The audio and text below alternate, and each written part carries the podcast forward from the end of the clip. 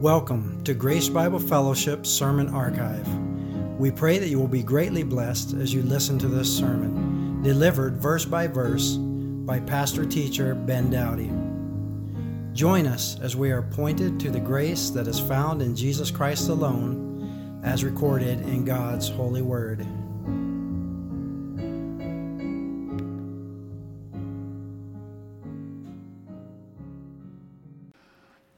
How many of you uh, sent out a family Christmas picture this season? Can I see your hand?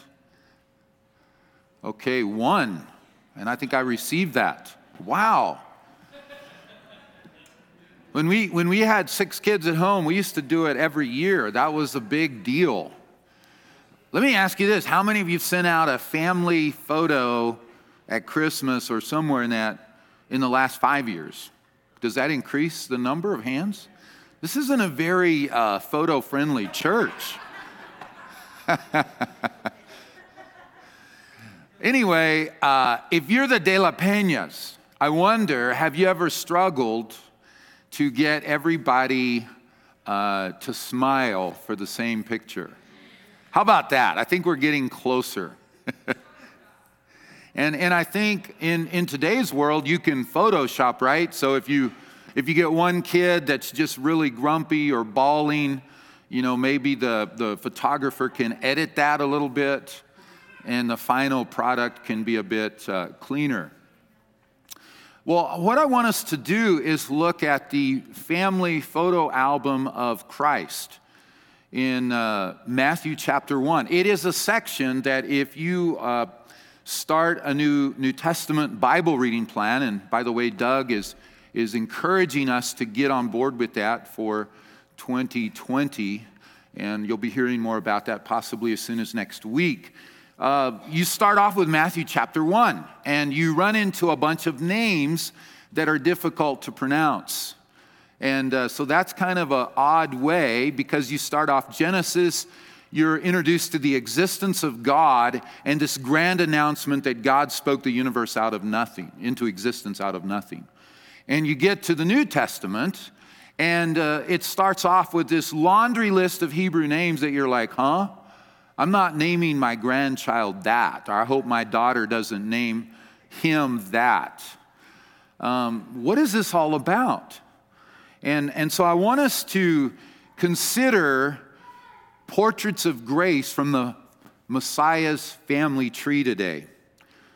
I think that we would all say that in older generations, a, uh, a genealogy was the way that a family represented their pedigree. People would even occasionally tweak their genealogy. Herod the Great apparently removed some names from his past. we tend to put our genealogy out there as something to be proud of. If you have an axe murder in your in your past, you tend to, you know, go skip that one. If you've got a senator or, you know, somebody famous that's well liked, then you sort of applaud that. Uh, because your genealogy represents those who bring you honor. And I want you to notice who the Holy Spirit puts in the genealogy of the Messiah before the birth announcement of Christ, beginning in verse 18 of Matthew chapter 1. Now, think about this. I know that we have college and high school students here. Uh, if you went to college A and you flunked out, and you went to college B and you aced it, which college is going to likely go on your resume as you search for a job? You, you know, you're going to conveniently skip over on college A, right? You can edit that, but you want to bring in college B. We, we tend to bring up the aspects of things that make us look good. But that is not the case with the family tree of Christ. And, and even though we look at these names and it's uh, a lot of names that we don't connect with, there are many valuable lessons to be learned. And so I want us to focus in on a couple of very interesting aspects of the Messiah's family tree. Let's start in verse 1. We'll kind of pick and chew on it, verses 1 to 6, and then maybe mention verse 16. But it starts off this way the record of the genealogy of Jesus the Messiah, the son of David, the son of Abraham. And so Matthew, writing to Jews, is establishing the kingship of the Messiah. And so it's very important that he connects Jesus with the two great icons of Jewish history the founder of the Jews, Abraham, and their greatest king, David. It says that Abraham was the father of Isaac, Isaac was the father of Jacob, and Jacob, the father of Judah and his brothers. Now let's stop right there. Let's take a snapshot. And now let's move back. And if you're looking for uh, where I'm drawing this from, I want you to think about Jacob, just as an example from the Messiah's genealogy. Jacob's family photo. If he's posting on an ancient Instagram his family picture, this is what it's going to look like. So let's think about this. And I'm getting this. If you want to jot down the chapters, you can go back and research the story. It's Genesis 25, 27, 29, and 30. But the first thing that we notice is that Jacob lived in the land where his father had sojourned in the land of Canaan. His father was Isaac, his grandpappy, pappy is what my grandchildren call me, was Abraham. And Jacob and his twin brother Esau were born to Isaac and Rebekah. The very name Jacob meant trickster, supplanter, deceiver, grabber, heel grabber. And Jacob seemed to spend his entire lifetime living out the very meaning of his name, Jacob. In midlife, he began his life of deception by beating his twin brother Esau out of his birthright. Later on, when it came time for Isaac, the dad, to pass on his patriarchal blessing to his firstborn son, Esau had come out before Jacob, even though they were twins. Again, Jacob saw his opportunity to cheat his brother out of what was rightfully his. And so he teamed up with his mom. Moms, you never play favorites, right? Well, they had their mother son thing, and she helped him cheat his brother out of his blessing. And it says in Genesis that Esau said, Is he not rightly named Jacob? For he has supplanted me these two times. He took away my birthright and he took away my blessing. And so, guess what? Brotherly love starts floating around. Esau decides to kill his brother Jacob. Rebecca learns about that, and she sends Jacob away to his uncle Laban. Uh, many, many miles, 450 miles to Haran, where he meets Laban. And I think the reason that God allowed Jacob to go live with, with, um, with Laban is because Laban was a bigger trickster than Jacob was. And so he's uh, to, about to get out tricked by someone that's a better deceiver than he is. And so the first thing that he does when he meet when he gets there is he falls in love uh, with with a young lady named Rachel. In fact, when he met her, he cries, and uh, many believe that was just love at first sight. And basically, he's thinking, I've got to have this woman for my wife. He's got no money. He's run for his life. His brother wants to kill him. And so he goes to Laban, Uncle Labe, right? He says, Hey, you want Rachel? You work for me for seven years. How many of you guys would work for your wife for seven years? Don't answer that, okay? So Jacob, you know, he readily agrees to that. That wasn't a problem. It was like nothing to him because he loved Rachel so much. But at the end of that time, he goes into Laban. He said, Hey, Uncle Lab, I paid my dues. Give me what is rightfully mine. And so they have this massive marriage ceremony, right? in this huge party. And sometimes their feast would last for up to a week. And then the, the bridegroom would be escorted to the tent of the bride and the marriage would be consummated. And so Jacob gets escorted by Uncle Laban to a tent, and inside is a woman with a beautiful veil over her face. And he goes in and goes to bed with his new wife. Now, here's what the Holy Spirit says about that. Listen to this. So it came about in the morning that, behold, it was Leah.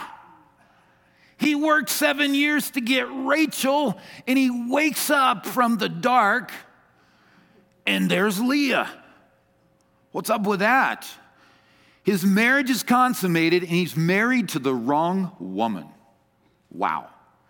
So now his family photo includes Leah. So he goes to Laban and he says, What is this you've done to me? Was it not for Rachel that I served with you? Why have you deceived me? But Laban said, It is not the practice in our place to marry off the younger before the firstborn. You think that might have come back on Jacob's conscience? Woo! Birthright, blessing, tricking bro, the one that wanted to kill him, right? Big time conscience struggle here. And so, uh, He goes on, Laban does. He says, You complete the week of this one, and we will give you the other also for the service which you shall serve with me for another seven years. Laban did that, and he completed her week, or Jacob did that. He completed her week, and he gave him his daughter Rachel as his wife. So Jacob went into Rachel also, and indeed he loved Rachel more than Leah. And he served with Laban for another seven years. Now, think about this family photo album. You have a guy married to two sisters. He is about to discover the wonderful experience of being married to two women who are sisters. Now, I want to make a side comment here. We're not going to take the time to get into the background of Old Testament polygamy, except to say this wherever you see it, you always see trouble. Just note that. And so, the family Instagram photo album grows. Leah has four sons Reuben, Simeon, Levi, and Judah.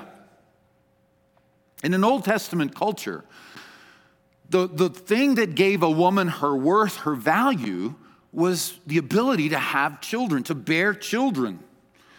And if she couldn't have children, it was like the worst thing in the world. And so Rachel, who is married to Jacob, she is barren, she cannot have kids, and this is really hard and heavy on her heart. And so Genesis 30 indicates this. Now, when Rachel saw that she, Leah, bore Jacob, or that she, Rachel, bore no children, she became jealous of her sister and she said to Jacob, Give me children or I die. Then Jacob's anger burned against Rachel, and he said, Am I in the place of God who has withheld from you the fruit of the womb? And so it's a crazy thing. You can read about it in Genesis 31 to 13. But first of all, uh, Bilhah, Rachel's handmaid, bears Dan and Naphtali. And then, so you have what, six boys there. And then uh, Leah's handmaid, Zilpah, she has Gad and Asher. Jacob must have been a very, very busy man. And so one day, Reuben, uh, that is Leah's oldest son, is he's out in the field and he finds some mandrakes. Some translations call them love apples. And they're supposed to make a barren woman fertile. And, and so Rachel finds out and she goes to Leah and she says, I've tried everything to have children and I still have not been able to do that. Let me have some of the mandrakes. Genesis 30, 15 says, But she said to her, Is it a small matter for you to take my husband? And would you take my son's mandrakes also? So Rachel said, Therefore, he may lie with you tonight in return for your son's mandrakes. I mean, Hollywood doesn't make this stuff up this good right? This is real life, God's chosen people kind of stuff. And so they agree, and Leah has two more sons, Issachar and Zebulun. And so look at this you've got two wives, uh, two uh, maid servants, and now you're up to 10 boys, okay? Can you imagine their family Christmas if they had Christmas, which they didn't, obviously, but just kind of picture that. And so, after Rachel had tried all of her manipulative tactics and everything she could, here's what the scripture says Then God remembered Rachel, and God gave heed to her and opened her womb. And here's a lesson for us God is the one who opens the womb and allows us to have children. What a gift. And it says that she conceived and bore a son and said, God has taken away my reproach. She named him Joseph, saying, May the Lord give me another son. And later on, she has a second son and named him Benjamin. Um, and just to kind of fill out Jacob's family photo, Leah has a daughter, Dinah. Can you imagine being Dinah with 12 brothers from four different moms? Can you actually imagine what that might have been like? When the arguments started, well, you came from the love apples. Daddy didn't even want you. You know, I mean, can you imagine how they pitted that against each other? Knowing what we know about human nature, it must have been bizarre. You're not a real son, you were born to a handmaid. and so when you weigh in the competition between Leah and Rachel and throw in the two handmaids, there was all of this hostility that went on here. Now, go back to Matthew chapter 1. So that's just one uh, picture. But I want you to notice a few other pictures. It goes on in verse 3 and it says, Judah was the father of Perez, or if they were from El Paso, Perez, and Zerah by Tamar. Circle the word Tamar. Perez was the father of Hezron, and Hezron the father of Ram. Ram was the father of Amminadab, Amminadab the father of Nahshon, and Nahshon the father of Salmon. Verse 5 Salmon was the father of Boaz by Rahab. Circle the word Rahab. Boaz was the father of Obed by Ruth. Circle Ruth. And Obed, the father of Jesse. Verse 6. Jesse was the father of David the king. David was the father of Solomon by, and here's the literal translation of verse 6 her of Uriah. Literally, it doesn't even name her, it just says her of Uriah. So you have, and then if you jump down to verse 16, it says Jacob was the father of Joseph, the husband of Mary by whom Jesus was born, who is called the Messiah. So circle the word Mary in verse 16. So you have five women mentioned in the genealogy of Christ. So, what do we do with that? Well, I think there are so many lessons because, ladies, I hate to break this to you, but in those days, culturally, women were not important. They were considered gender outsiders. It, was highly unusual for a woman's name to be mentioned in a Jewish genealogy because names and inheritances came through the fathers. Women were ignored in the family trees. Often they didn't count. All that mattered, as hard as it is for our ears to hear, is the father and the son, or the sons. The other thing that we see here in these five women is that several of them are Gentiles, not Jews. So they are cultural outsiders. Think about names like Tamar, Rahab, Ruth. You have Canaanites, you have Moabites. I mean, you look at Ruth, and she was a wonderful, godly, amazing woman, but she had a stigma on her that she was a Moabitess. They were disallowed from the synagogue, the Jewish place of worship, for up to 10 generations. And in Psalms, God calls the Moabites his washbowl. You know how they got started? You know how they got started? Lot's wife goes into a pillar of salt. His two daughters say, Hey, man, we're not going to have a child to pass on. And so on consecutive nights, they get dad drunk.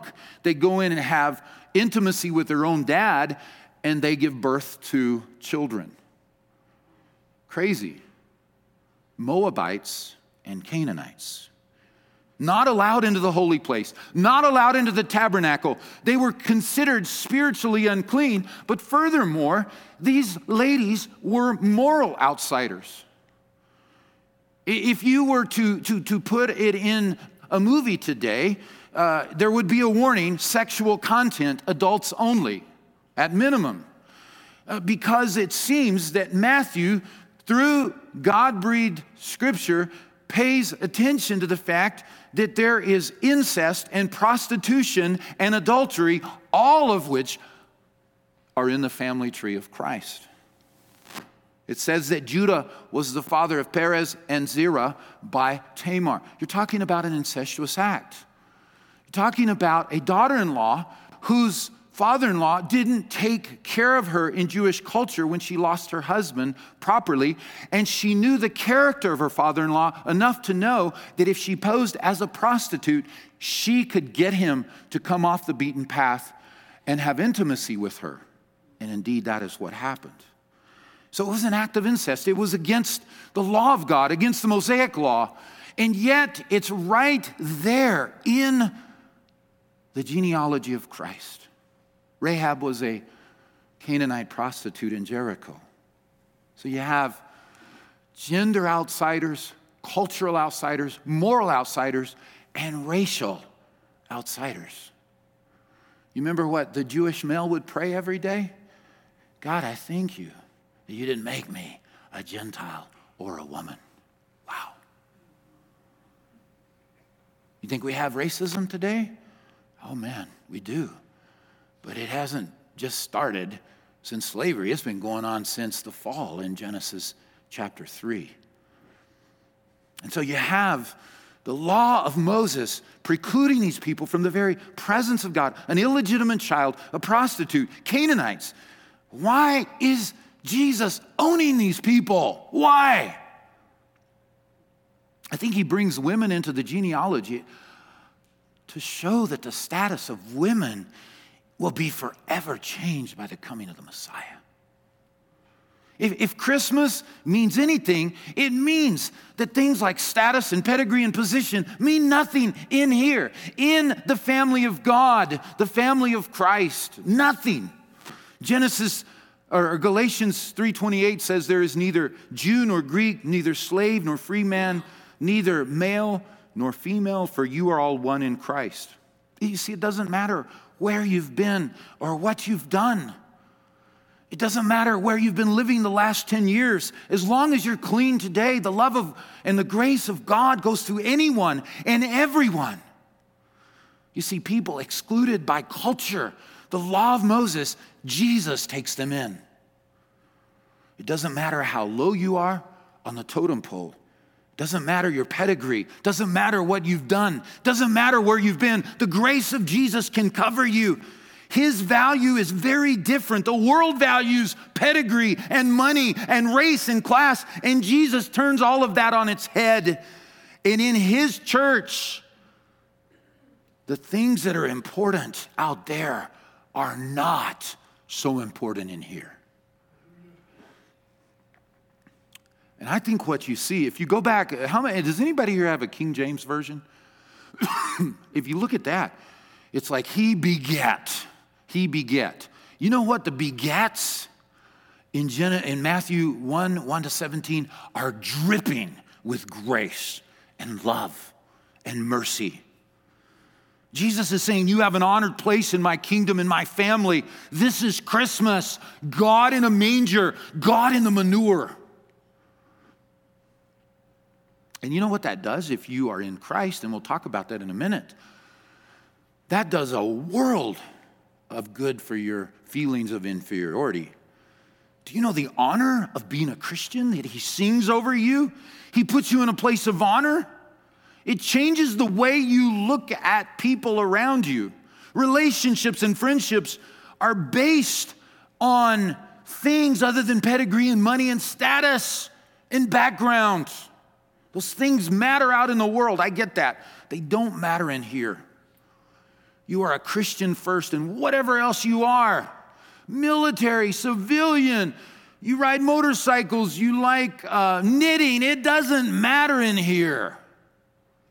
Doesn't matter in here. You see, the genealogy is like the manger. It doesn't look like much on the outside, but on the inside, it's rich with treasure. Now, you know, the most interesting of all may not be Jacob and his family Christmas picture, or even the five women in the genealogy. It might be David. It might just be David. Look at David royalty, not a prostitute. The king, no higher position in the ancient Near Eastern world than being a monarch. And yet, look at it. Verse 6 Jesse was the father of David the king, the greatest king of the Old Testament. David was the father of Solomon by Bathsheba, who had, her, I, I should say, by her of Uriah. I think, I, I think that's the literal translation. I don't even think Bathsheba's name is actually mentioned there. And you, you, you want royalty on your resume. Wouldn't you like to t- come up and tell me that you have a king in your past? You want royalty in your resume. But Uriah was one of David's mighty men. He went to the front lines of battle for David. Some people believe that Uriah was one of the dudes that came alongside and helped David when he was running for his life from King Saul. He was like the real life Harrison Ford, the fugitive, on the run. You see all that way through this, the, the second part of 1 Samuel. And so you have these mighty men, fugitives, with him. Uriah may have been one of them. And when Uriah became king, he arranged to have Uriah killed. There's a great epitaph on David's tombstone, inspired by the Spirit of God. It's in 1 Kings chapter 15, verse 5. Listen to it. Because David did what was right in the sight of the Lord and had not turned aside from anything that he commanded him all the days of his life, listen to this, except in the case of Uriah the Hittite. Wow. And if you go through the story of David's sin of adultery with Bathsheba, who was at that time Uriah's wife, you never see Bathsheba's name mentioned until chapter 12, verse 24. She was the wife, the wife of Uriah. And in the Old Testament, adultery was punishable by death. So, what is that telling you? What is the family tree of Jesus telling us this morning? It tells us that David is a guy, not a gal. He's royalty, not a commoner. Yet he does something worse than any of the women mentioned in the genealogy of Christ. And yet he's there. Not even the greatest doesn't need the grace of Christ, and not even the worst can't fail to receive the grace of Christ in Jesus. Prostitute and king sit down as equals.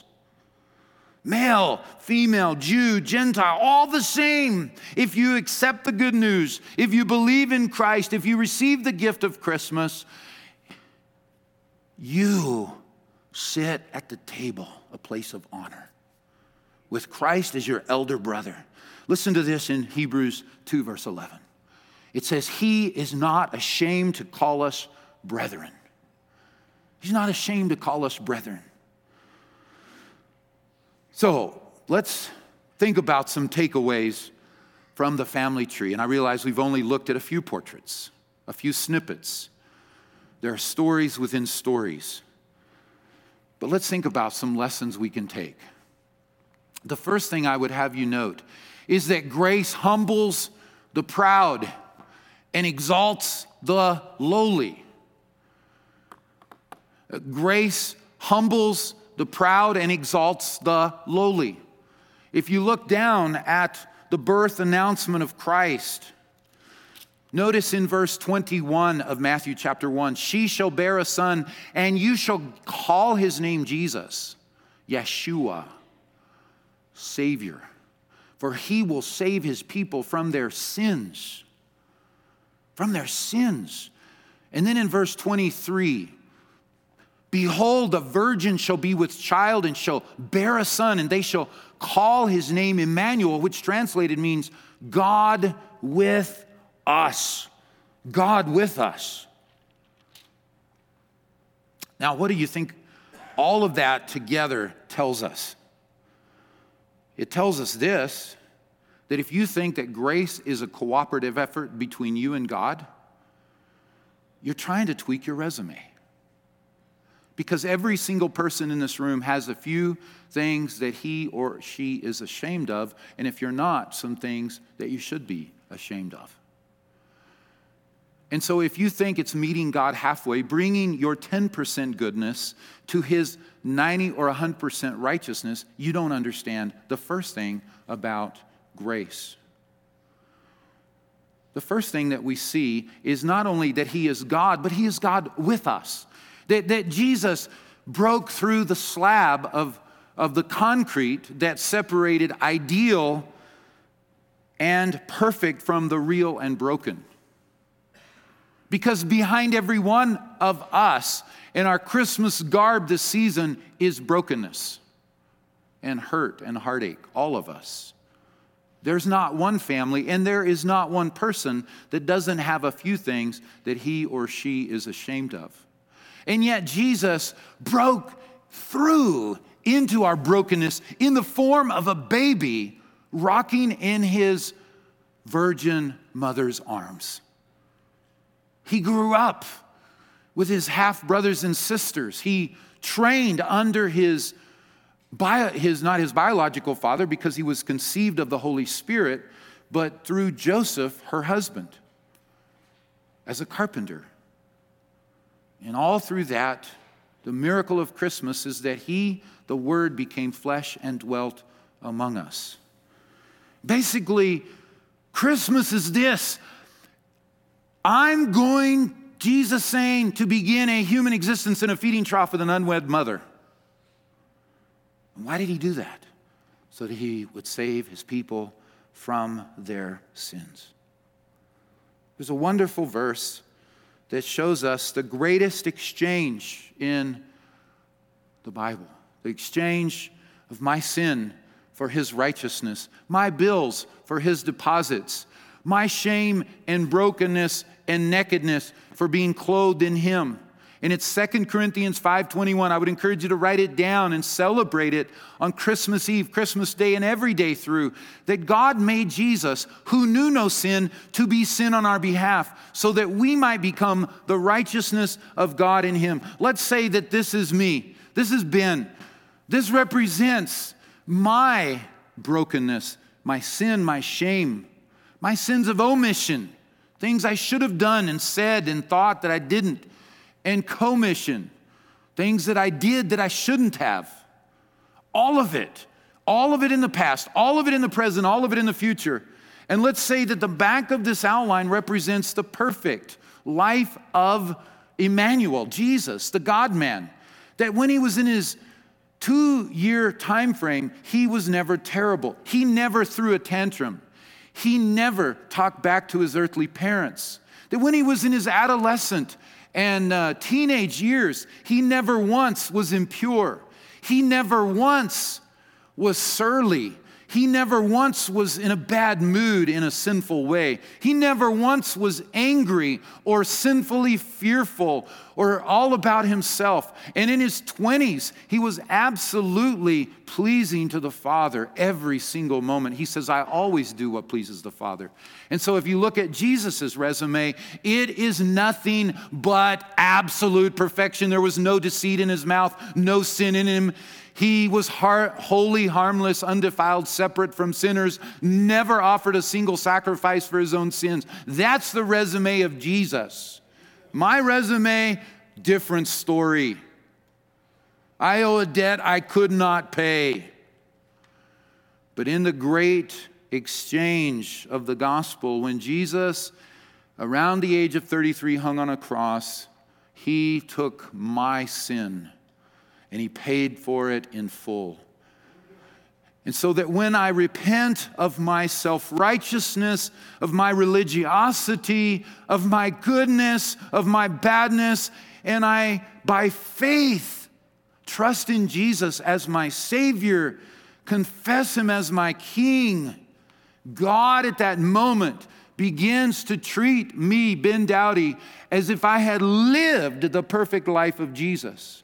So when God looks at me today, He doesn't see me like this. He sees me robed in the righteousness of another. You see, that's the good news.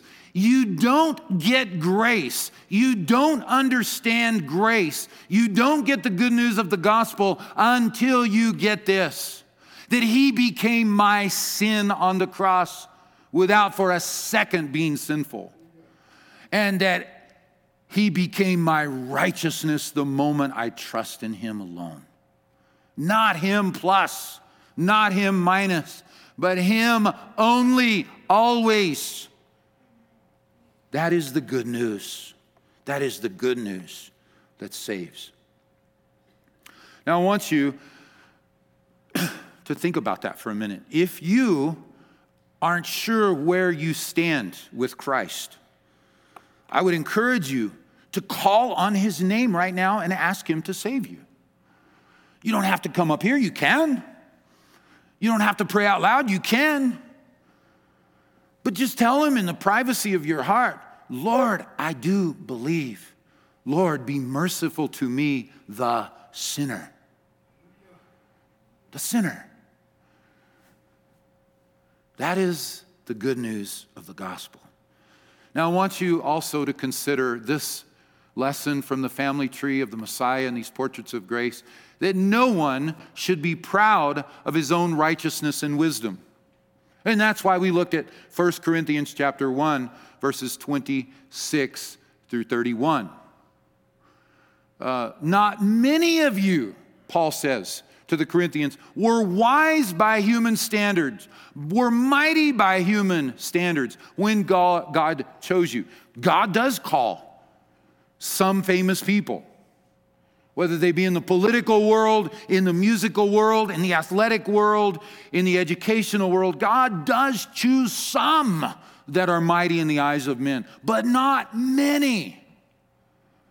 For the most part, the people that God chooses to save, to come alive to the message of the cross, so that it's an aroma of life unto life to them and not a stench of death unto death to them, are people that are not mighty and they're not noble.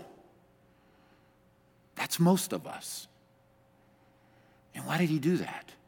So that no one can boast in his own wisdom or his own righteousness. But let him who boast boast in the Lord. We were made to be awe seekers. We live for the thrill of the moment. You are going to glory in something, whether it's sport, whether it's Instagram likes, whether it's your looks, whether it's your your money, your bank account, whatever it is, you are going to glory in something. We were never made to sit empty. And God created us and He chose us and He saves us to glory in Jesus.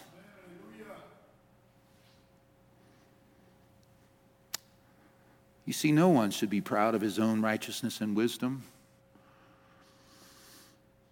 You know, if you had looked, and if I had looked for some notable women in the family tree of Christ, I think we might have started with Eve and Sarah, maybe a little bit Rebecca and Leah. I don't think Tamar, and I don't think a prostitute from Jericho, and certainly not her of Uriah, Bathsheba. But Jesus, the Holy Spirit chose Tamar, Rahab, Ruth, Bathsheba.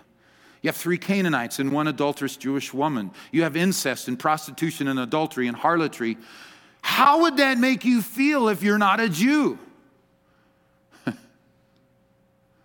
Are there any sinners here this morning? If you're a Jew and you're praying daily, I thank you, God, that I am not a Gentile or a woman, and other prayers like that, that was like a daily prayer.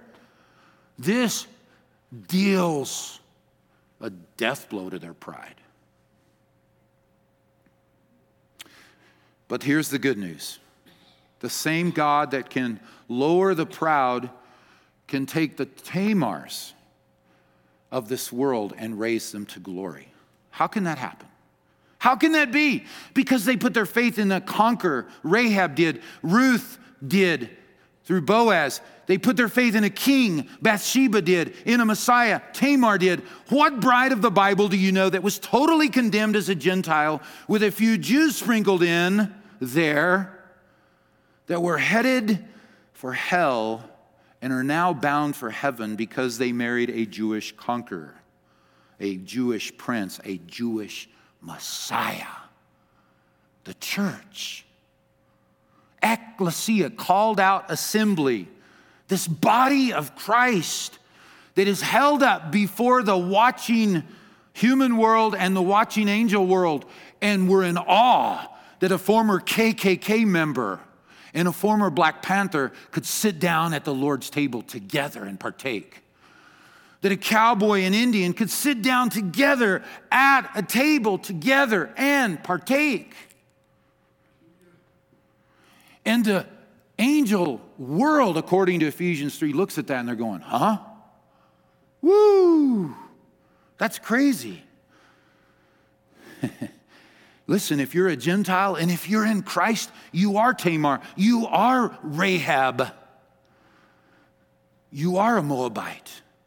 But no matter how worthless you've ever felt, God can raise you. He can raise you. It doesn't matter how lowly you are, it doesn't matter how high you are. It doesn't matter if you're a good person or a bad person in the eyes of the world. What matters is if you're willing to marry the right Jew. I'm not talking about physical, biological marriage. I'm talking about a prince, a Messiah, a king out of this family tree. His name is Jesus. He is called in Revelation the lion of the tribe of Judah.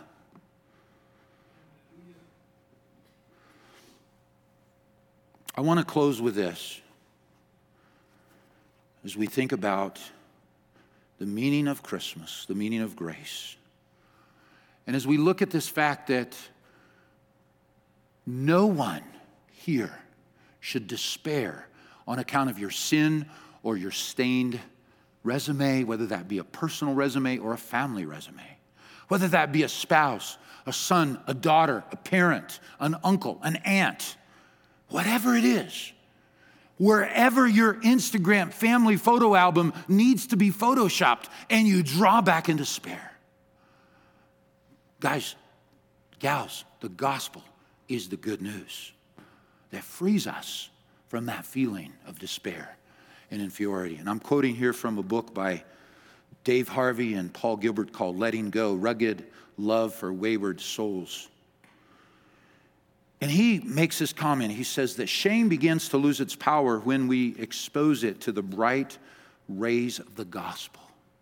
He says we, we need to replace the story of shame in our past with the true story, the gospel. The gospel tells you, listen to this, that you are a child of God. The story of shame says that your sins are too great. The gospel says that all of your sins have been washed away by the blood of Christ. Shame says that you stink as a spouse or a parent. The gospel says, yes, you are sin heavy and mistake prone, but with Jesus, you always have a second chance. Shame says there's no hope for you. The gospel says that because you're in Christ, God has made extraordinary promises about your future. Shame wants to rewrite your story, redefine your identity, give you a name tag. But the gospel speaks the truth about who you are, branding you with Christ's perfect name. You can begin to lay aside the false narratives you speak to yourself by understanding what God thinks about you. The gospel reveals a love so great that God sent his son to rescue us from our sinful corruption. Shame runs deep, he goes on to say. It fits the circumstances around us and describes the relational destruction we see. But we got to ask is it true? The gospel goes deeper than our shame. It tells us that we are far worse than our shame suggests, but that we are far more loved than we could understand. The only way to dry up the roots of shame is by constantly and consistently unearthing these roots and exposing them to the light of the gospel. Isn't that good news? Beloved, that is the good news. Not of Christmas season, but every single day. You know, D. Martyn Lloyd Jones put it this way He said, Have you realized that most of your unhappiness in life is due to the fact that you're listening to yourself rather than talking to yourself? You, say, Oh, yeah, I come in hear preacher, Pastor Ben or whoever is speaking. The biggest person you listen to is your own thoughts. And what we need to do is preach the good news to ourselves. Amen. Praise the Lord that His Word is sufficient for our every need. Join us next time as we continue our study of God's infallible Word. We would also love to have you join us at Grace Bible Fellowship. We meet together each Sunday from 9 a.m. to 10 a.m. for connections and 10 a.m. to 12:30 for our worship service. We are located at 1385 Northwestern Drive on the west side of El Paso, along with our hosting sister church, Mission de Gracia. If you have any questions, you can dial 915 861 6900 or visit our website at gracebibleelpaso.org. We would love to see you this Sunday as we proclaim Christ, admonishing every man and teaching every man with all wisdom, that we may present every man complete in Christ.